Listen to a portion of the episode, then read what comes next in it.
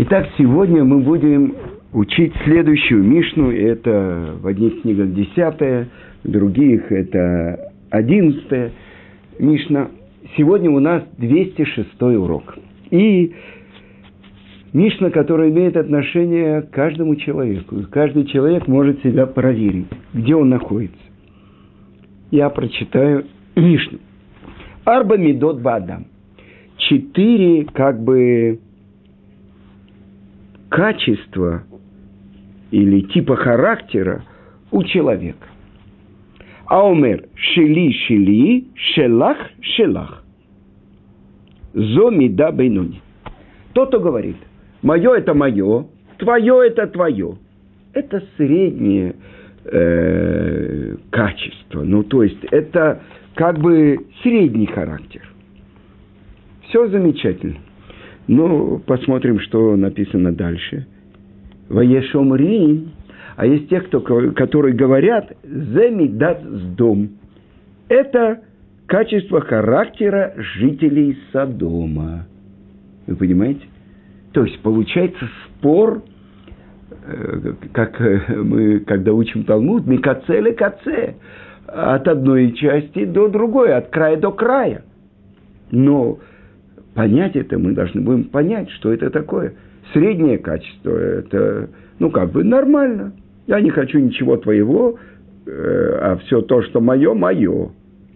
Среднее качество. И вдруг открывается, что это, есть те, кто спорит и говорят, что это качество характера жителей Содома.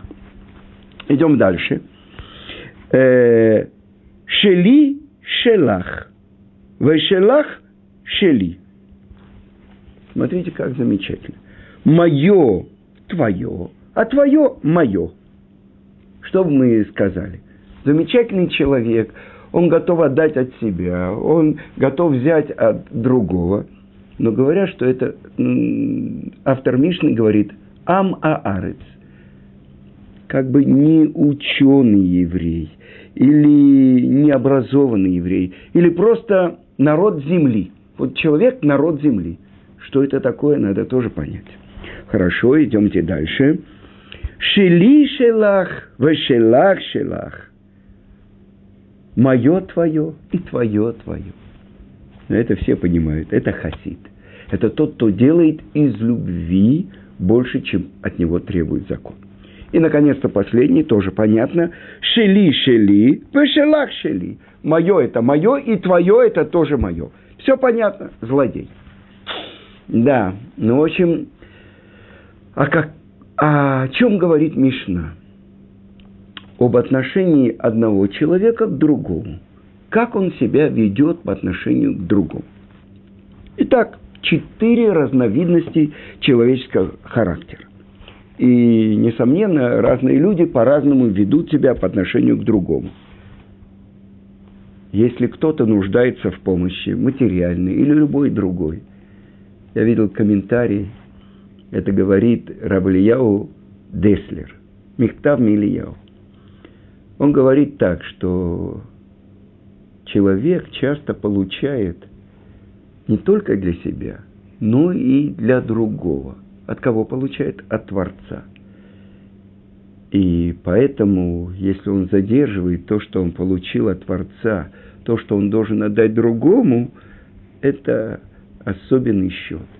Больше того, когда человек как бы не додает улыбки другому, это значит, что тоже он ему должен был отдать и не отдал.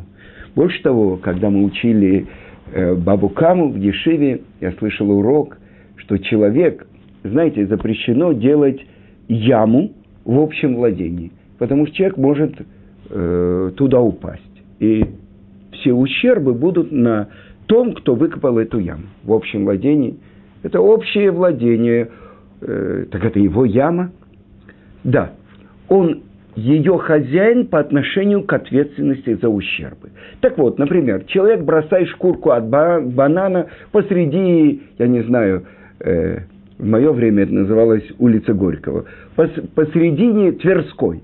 И падает один человек, другой, за все ущербы несет ответственность тот, кто бросил эту шкурку от банана. А теперь представьте себе, я в свое время, перед отъездом из России, в 79 году, как-то я поднимался по эскалатору и видел лица людей, которые спускались по эскалатору. Ну, вы знаете, это сколько минут? Ну, минуты три-четыре. Я не увидел ни одной улыбки. Все были такие. Так вот, об этом я хочу сказать. Человек, который не додал улыбки, человек, который идет с таким лицом, как говорят, с таким лицом э, стыдно выходить на улицу. Не додал улыбки. Человек, который идет со злобным, озабоченным, я не знаю, гневным лицом. Это то же самое, как бросить шкурку банана посреди улиц. Э, я понимаю, что вы мне можете тут же возразить. В Америке, что бы тебе не сказали, чиз. Всех продавцов учат делать чиз. Да, знаете. Мы вас на работу не приняли. Понимаете? Это один человек мне рассказывал, что я сейчас сегодня вернулся из Америки, так один человек мне рассказывал, что он встретил одного человека из Израиля, сказал, радостно вас видеть. Он говорит, это у тебя улыбка какая, американская, или ты действительно рад меня видеть? Так что есть во все стороны можно смотреть, как это учить. Так вот, это то, что Равлияу Деслер объясняет как бы человек должен делиться с другим. Так вот здесь четыре как бы меры, которым человек отмеряет другому. Мое, мое, твое, твое. Одно. Следующее. Мое, твое и твое, мое. Значит, я тебе, ты мне. Да. Мое, твое и твое, твое. То есть, от меня я отдаю, а твоего я не хочу. Либо и твое мое, и мое мое. Понятно. Так вот сейчас, пока поймем, что такое это качество среднее, когда мое мое и твое твое. Средний человек, не самый праведный, не самый злодей, он доволен тем, что у него есть, и у других ничего не берет, такому человеку никто не должен помогать, и он не нуждается в помощи никого другого. Но как же могут другие сказать, что это мера Содома? Что это значит? Ничего не брать у других и ничего никому не давать. Принцип жителей с дома. Вы знаете, они не принимали прутников, путников, они презирали нищих и обездоленных, так сказано у пророка Ехескеля. Вот в чем было их беззаконие Содома. В гордыне, в пресыщении, в праздности руки нищего и обездоленного не поддерживали. И известный Мидраж говорит, что Элиезер, раб Авраама, он оказался в Содоме. В Содоме был закон, запрещено принимать гостей – за это полагалась смерть. И он пришел на свадьбу. И сел между всеми и начал есть, он был голодный. И его спросил сосед справа, кто тебя позвал? Он сказал, ты. Тут же тот убежал, кто-то позвал гостя, еще на чужую свадьбу. Это не как в Израиле. Все приходят, все радуются, а нищие чувствуют себя хозяевами – Сосед справа спросил, кто тебя позвал. Он сказал, ты. И так он остался почти один гость на свадьбе, поел хорошо. Да. Э, он перешел через мост и э, подошел к мосту, чтобы перейти, ему сказали, плати деньги. Тогда что у него он не хотел платить деньги. Он пошел вброд, перешел реку. Тогда его схватили стражники и сказали, ты перешел реку, значит, ты как бы воспользовался мостом, а еще ты должен за то, что ты искупался. Ну, э, этот стражник, он сказал, конечно, отказался платить. э, привел его на суд. А по дороге он еще и крепко его ударил, так что у него вообще чуть ли не кровопотек был. И судья, садомский судья, по законам Содома, что он постановил, мало того, что ты должен за то, заплатить за то, что перешел через мост, хотя он прошел вброд. Дальше за то, что ты скупался в общественных водах. А третье, ты должен заплатить стражнику за то, что он тебе нанес Э, то есть э, удар. Ну что это значит? Он тебе выпустил кровь. И тогда что сделал Элиезер? Он взял камень и запустил в голову судьи. И у того тоже пошла кровь. Он говорит, я прощаю тебе то, что я у тебя сделал такое полезное дело, выпустил кровь. Но так как я тебе выпустил больше, чем ему, так это значит, вы будете квиты. И это тоже покрывает то, что я скупался и так далее. Но это Элиезер, который сказано – дамасек, что значит доле умашке, как бы наливает и разливает из учения своего учителя от Авраама. Так что мы смотрим? В чем было особенное, отвратительное качество Содома? Они злы и грешны очень. Что это значит?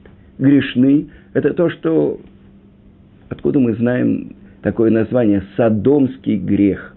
То, что, да, не будем распространяться, это одно. То, что один к другому относится... Почему же они злы? Потому что это были сад... законы Содома. Вы знаете, что в Содоме жил племянник Авраама Лот. И у него было пять дочерей. И сказано, что крик Содома дошел до небес. И Творец, когда говорит, что он собирается перевернуть Содом, он открывает это Аврааму.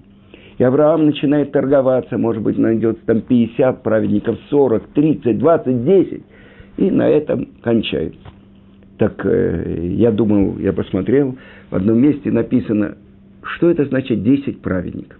Так может быть, Лот и его жена – и у них были две дочери замужем и две дочери обрученные. Если посмотреть, тогда что получается? Получается только восемь. Две дочери замужем с мужьями – это четыре. Две дочери, а, две дочери обрученные – это еще четыре. И он, а, все десять. Да, но не нашлось в Содоме десяти праведников – Потому что когда Лот, после того, как открывают ему ангелы, что они пришли перевернуть Содом, бежит своим зятьям, они говорят, голос музыки в городе, что ты говоришь? Ну, какой, какой переворот, какой огненный и сердный дождь, который перевернет этот самый город. И его дочери, которые были замужем, не выходят. И тогда ангелы берут за одну руку его, за одну руку его дочь одну, другой берет его жену и другую дочь и выводят их. Так какой же закон? Почему это называется «мое-мое, а твое-твое»? Был такой обычай в Содоме. Когда приходил нищий, каждый подавал ему монету. Ну как, это же надо показывать вид, что все хотят помочь бедному. И вот он с этими монетами приходил в магазин – хотел купить что-то, ему не отпускали, эти монеты не действуют. День проходил. Второй был закон, запрещено давать что-либо бедному. Проходил третий день, а выйти из города ему не давали. Четвертый и так далее. Может быть, он где-то что-то пил.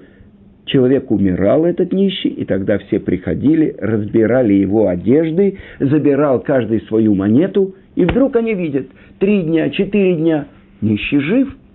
И тогда они начали следить. Так вот, эта дочка Лота, увидев нищего возле колодца, она делала такое, она принаходилась двумя ведрами. В одном ведре она оставляла хлеб, а другой набирала. И тогда он брал эту буханку хлеба. И так он жил, выживал. И вот когда обнаружили это жители Содома, что они сделали? Они обмазали ее медом и от укусов ос, пчел, я не знаю, в страшных мучениях она умерла. Вот этот крик дошел до Творца. Так вот, когда это говорит один человек, то есть я не нуждаюсь ни, ни в ком, мое мое, а твое твое, это одно. Вы ешомрим, а есть те, кто говорят, если это введено как закон, тогда это мера Содома. Запрет отдавать. Ведь когда человек знает, что он получает все как подарок с неба, тогда это закон, так же как Творец дает ему. Для чего? Чтобы он был подобен Творцу, чтобы он продолжал отдавать. Это очень глубокая вещь, которая заключена даже закона о передаче Торы. То, что мы получили Тору, то, что мы учим Тору, для чего? Лильмот и леламет. Учить и обучать. И это мудрецы говорят. Сколько можно свечек зажечь от одной свечи? Тысячи, миллионы. Вы понимаете? Одна свеча передает огонь другой свече. И это закон мира. И в этом мы становимся подобны тому, кто сотворил мир, и каждое мгновение постоянно его обновляет. Если бы хотя бы на секунду прекратилось воздействие Творца на мир, все бы исчезло. Мы думаем, ну так, комната со светом. Выключили свет, темно, но комната есть. Нет. Это то, что непрерывно Творец воздействует и делится своим добром с миром. Для чего? Чтобы мы научились быть ему подобными. Это то, что написано в псалме царя Давида «Олам хесет ибане». Мир по милости будет построен. Хесед. Безграничное, безвозмездное отдавание. Теперь, те, которые говорят, мое, мое, твое, твое. Если это люди одного достатка, понятно. Но если так говорит бедный по отношению, то есть, извините, богатый по отношению к бедному, это мера с дома. Известно, один хасидский э, Ребе пришел к очень богатому еврею, он собирал деньги для обедневшего торговца, которому нужно было восстановить, э, поставить его на ноги. И этот э, богач сказал, ты знаешь, я бы с удовольствием ему помог, но у меня есть бедные родственники, вот им я помогаю. И тогда этот Рав привел ему нашу Мишну, что если мое-мое, твое-твое, я помогаю своим, есть закон, прежде всего, помогать близким. Рим, а есть те, которые говорят, что я помогаю своим родственникам, а на самом деле и родственникам они не помогают.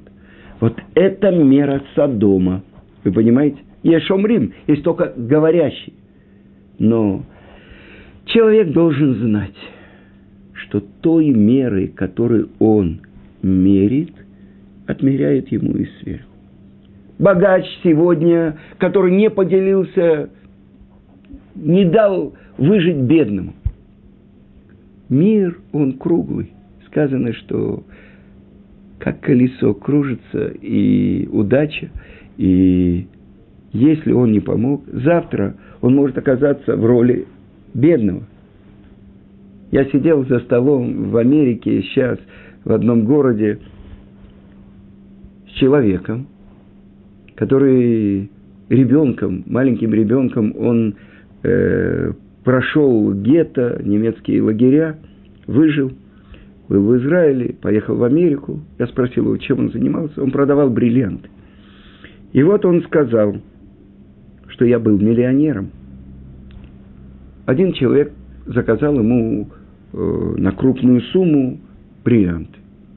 И наличными заплатил ему 200 тысяч долларов. В следующий раз прошел год, полтора, он заказал на 300 тысяч долларов. Тоже он ему принес бриллианты, он ему заплатил наличными, каш, все. И вдруг проходит там полгода, он заказывает у него на миллион двести долларов бриллианты. И когда этот еврей, этот человек пришел навстречу, тот э, как бы крупный бизнесмен, который покупал у него бриллианты, пришел с еще одним человеком. Тот человек достал пистолет и сказал, бриллианты. И он отдал все бриллианты. И он сказал, какое счастье, что я могу сейчас это рассказывать. Я вошел туда богатым человеком, я вышел бедным, э, совершенно бедным, потому что ему нужно было еще отдавать другим, он одалживал у кого-то. И, конечно, полиция не нашла, но он говорил, а другой человек, который продавал бриллианты, утром его нашли с простреленной головой, и тоже без бриллиантов. И он пошел работать э, в, в пекарню, и до сих пор он работает там. И больше того, сейчас он начал приближаться э, к исполнению заповедей, как было это в детстве, когда в Польше он был соблюдающим евреем. Так вы понимаете, это то, что круг проходит человек. Он может быть сегодня миллионером, а завтра нищим, который нуждается в том, чтобы его кто-то пригласил на трапезу в субботу. Такие вещи происходят. Так вот, то, что человек, который говорит «моё, моё, а твое, твое». Почему это мера Содома? Потому что если человек так начинает себя вести, если он говорит то, что твое, твое, а мое, мое, то есть как бы я не беру подарки ни от кого и не должен давать никому. Но если это только как оправдание, что я живу по принципу «мое, мое, твое, твое», неважно, что у тебя. Даже если ему не стоит это денег, это человек, который живет по принципам жителей Содома. И это то, что мы видим. Почему в земле Израиля именно на том месте Содома, э, Гаморы, Адма, Цваим, там самая глубокая впадина, там мертвое море. Потому что Рамбан объясняет, в земле Израиля попирать законы Творца, это должен быть знак на века. В других местах люди живут, а вот в этом месте, во дворце царя, нарушать перед ним его законы, это знак на века. А если вы спросите, как же Лот, племянник Авраама, который его отца Арана убил Немрод, после того, как Авраам выходит живым из печи, туда бросают отца Лота и Сары и Милки, Арана, и он погибает. Авраам вкладывает всего себя в своего племянника, Лота. Так как же так? Лот оказывается в том месте, в котором живут по законам, полностью противоположным законам, по которым, которые обучает в мире Авраам. И если вы обратите внимание, задается вопрос, за что был спасен Лот из Содома? За заслуги Авраама. А какая была личная заслуга Лота? Что когда Авраам и Сара входят в Египет, Авраам говорит, я ее брат. И Лот промолчал. Потому что единственный брат Сары, это был именно Лот. Почему же он промолчал? И это то, что открывается, когда спорят пастухи Лота с пастухами Авраама, что они говорят? У Авраама нет детей, кто его наследует? Лот, поэтому мы, эта земля предназначена Аврааму, мы имеем право пасти скот там, где хотим. И тогда Авраам говорит Лоту, давай разойдемся, ты направо, я налево. Потому что мы люди-братья. Это его племянник. Но когда Лот отходит от Авраама, Раши приводит то, что Мидраш говорит. «Иевши бе Авраам у Белокав». Так говорит Лот. Я не хочу ни Авраама, ни его Бога. Но посмотрим, что же написано там. Когда приходят два ангела, как бы путники, и Лот уговаривает их не оставаться на улице, а войти в его дом – с, предосторожностями. Он не говорит им вымыть ноги и так далее, чтобы жители Содома думали, что вот-вот только что они вошли. Но он дает им мацу, это Песах, и посылает жену, чтобы принести соль. Жена, жительница Содома, рассказывает всем. И вот все жители Содома собираются к дому Лота. И тогда что? Выдай нам твоих гостей, и мы их познаем. Это содомский грех. Это то, что жители Содома от малого до, до пожилого требуют от Лота. Он выходит и говорит, я вам выведу своих дочерей, обрученных дочерей, но не делайте с моими гостями ничего. Кто ты такой? Пришел жить в Содоме со своими законами, ты будешь на свои законы у нас здесь делать? И все хотели наброситься на него. Он же как бы идет на самопожертвование ради своих гостей. А то, что Раши говорит, тот, кто готов отдать толпе на растерзание своих дочерей, он еще сам будет в той ситуации, когда от старшей происходит первенец Муав, от младшей Амон, но при всем при том его дочери имели в виду только во имя небес.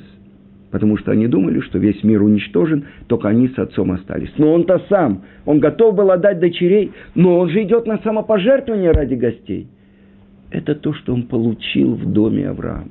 А личное у него было даже не полностью во имя небес. Что он не сказал, я тоже брат при входе в Египет. Он промолчал. И за эту заслугу его выводят. Ну как он оказался там? Потому что стремление к имуществу, к богатству, он поселился в этих самых плодородных землях Содома, и тогда что мы видим? Сначала его берут в плен, Авраам побеждает четырех царей, возвращает его, а дальше он без всего выходит, полностью теряя свое имущество. И в том месте, где эти страшные, развратные и грешные города, там сейчас мертвое море. Так вот то, что мы учим. Если человек говорит «мое, мое, твое, твое», это мера Содома. Или по-другому, что это средний, если я не хочу брать от другого. Но если я постоянно пользуюсь этим правилом, мое, мое, твое, твое, я могу докатиться до меры Содома. Что я не захочу ничего отдавать другому. И мы знаем, то, как ты меряешь, как ты отмеряешь по отношению к другому – точно так же отмеряют тебе с неба. Вот что открывается в начале нашей Мишны. Но мы еще продолжим учить, и Байзрат Ашем – это Мишна, которая должна нас научить очень важным выводам.